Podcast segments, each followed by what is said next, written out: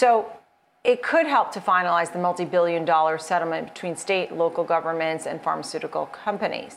Meanwhile, could the COVID-19 pandemic fuel a new wave of the opioid crisis? So let's bring in a pro, our next guest, Dr. Roger Crystal, CEO of Opioid Pharmaceuticals. It's great to have you on the show. First of all, I feel like no one knows more about the opioid crisis than you. It's my understanding, in fact, that you were not only a former surgeon, but also the inventor of Narcan, which so many of us know, the nasal spray used to prevent overdosing.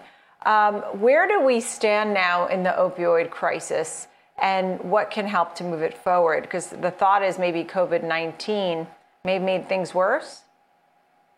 Yeah, thank you, Nicole. Absolutely. We have a situation that we describe as a syndemic, and that is the result of what's happening in COVID-19, the impact on mental health, and therefore substance abuse, and ultimately opioid overdose. So that's got a lot worse because of the pressures of COVID-19. Alongside that, access to healthcare has generally been harder, and therefore people with existing addictions, in particular opioid abuse, aren't getting the help they typically require. So that's what's fueled the rise in opioid overdose deaths. Most states have reported a 40% increase in opioid overdose deaths compared to prior to COVID. And what's important to consider and bear in mind is already opioid overdose deaths were on the rise.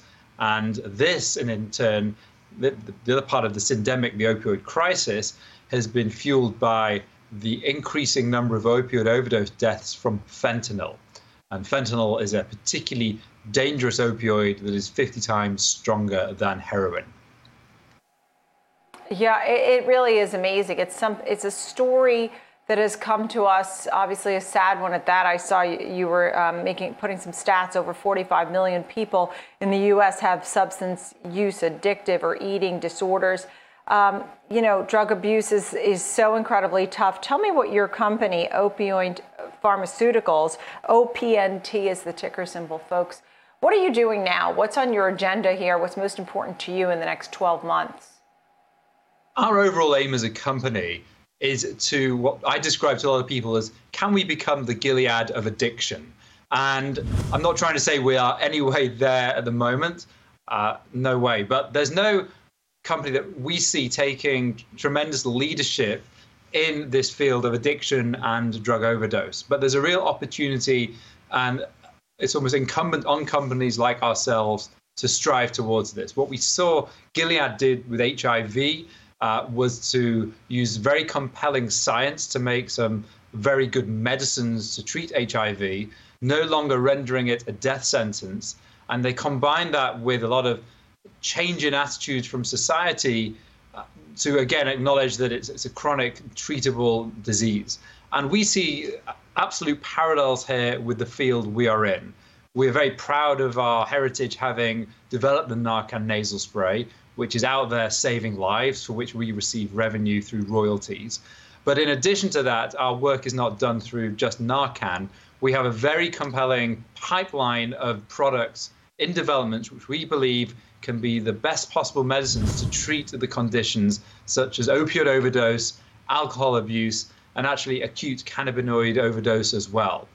The key focus at the moment is, because of what we're seeing in fentanyl, and realizing that Narcan nasal spray actually potentially has some limitations, we are developing a more, what we believe, potent opioid overdose nasal spray, which is called OPNT003. That's the code name at the moment.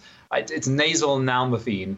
And we believe this has the potential to better address opioid overdoses, or potentially all of them, but in particular those relating to fentanyl. So that's even stronger and more poignant for an opioid or fentanyl overdose. So that seems to be in the works. You have a code name for it. You just gave it to us. Will we see that out soon, or is it already available? Because I'm sure a lot of families who are watching that have loved ones that are actually in the battle would like to know that. Absolutely. We're working as fast as we can. It's an exciting year for us. We have two clinical studies underway for this program already. We're expecting to announce some data on the first study towards the end of the second quarter, this quarter, I guess, in June. And we will announce the additional data on this other pivotal study later this year. We are aiming to file this product for approval with the FDA by year end. And we'll obviously keep our investors updated as we go through those clinical studies. So yes, it's an exciting year. We understand the need out there. So a product like this, sure, if the data show what we think it can show, it can't be out there soon enough. Is this going to be a big money maker for you? Is this going to be the end all? Because obviously we have a huge problem and this could be a huge help. We see this to be a very, very important product out there saving lives from opioid overdose.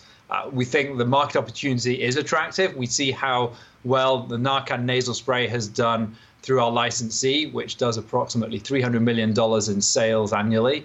And we see this product to potentially achieve similar results as Narcan. We don't give formal guidance yet. We'll have to see once the product's on the market. Right. But in addition, there's an opportunity because of the potential use of this in fentanyl chemical attacks, something that BARDA are particularly concerned about. And there is an additional potential revenue stream should we be successful in using this product in a chemical environment as well as just in a regular, let's say, opioid overdose environment as well. Let me pick your brain for a moment, because as you have quiet moments, you're laying in your bed, I'm sure you're contemplating the troubles that we have, the battle ability that you have and you've created, but at the same time, what could be done differently? I mean, are you thinking, is it legislation? Is it partnerships? Is it faster manufacturing? What would you like to see, or what's a bee in your bonnet that really is so aggravating to you that you just can't get past it faster? I think we have benefited already quite significantly from, let's say, government support, both through very positive interactions with the FDA and also through grant funding from the NIH and BARDA to help fund this program. What we would like to see is broader societal recognition as addictions being a chronic brain disease. There's very, very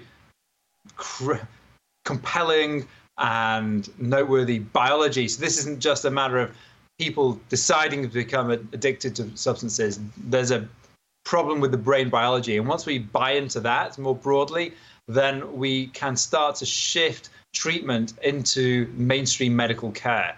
In the same way, patients with diabetes require insulin to be core to their treatment. If we can have patients have access to better medicines more broadly, then that will absolutely improve outcomes and start to turn the corner around where we find ourselves today.